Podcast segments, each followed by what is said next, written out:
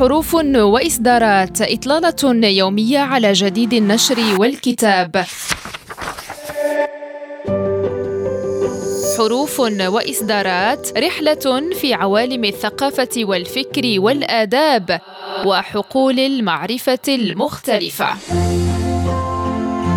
حروف وإصدارات يوميا مع غزلان شكود على ريم راديو. مستمعينا الأفاضل أهلا بكم إلى حلقة جديدة من حروف وإصدارات. ضمن منشورات المندوبية السامية لقدماء المقاومين وأعضاء جيش التحرير صدر حديثا للباحث جواد التباعي كتاب حول تراث وتاريخ ومقاومة قبائل أيت حركات أجلموس خلال القرنين التاسع عشر والعشرين. ويطمح المؤلف إلى أن يكون هذا الكتاب أرضية لمشروع موسوعة مونوغرافية توثق جزءا من ذاكرة مجموعة قبائل أيت حركات أكلموس أهم مجموعات اتحادية زيان حتى تبقى محفوظة للأجيال القادمة ومنطلقا للباحثين والمهتمين للتعمق في العديد من القضايا التي يثيرها الكتاب دون أن يقدم فيها أجوبة قطعية في إطار الاستفزاز المعرفي الإيجابي وجاء الفصل الأول من الكتاب في شكل لمحة جغرافية عن مجال أكلموس وباديتها من خلالها مجال الدراسة والمناخ والتربة والغطاء النباتي والشبكة المائية.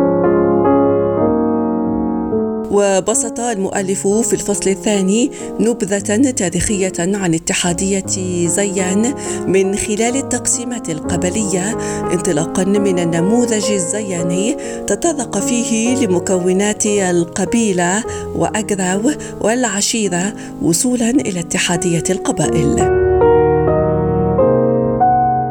واختار المؤلف للفصل الثالث في توبونيميا أبرز معالم مجال أكلموس عنوانا تطرق فيه لأسباب تسمية أبرز المعالم الجغرافية لمجال أيت حركات أكلموس.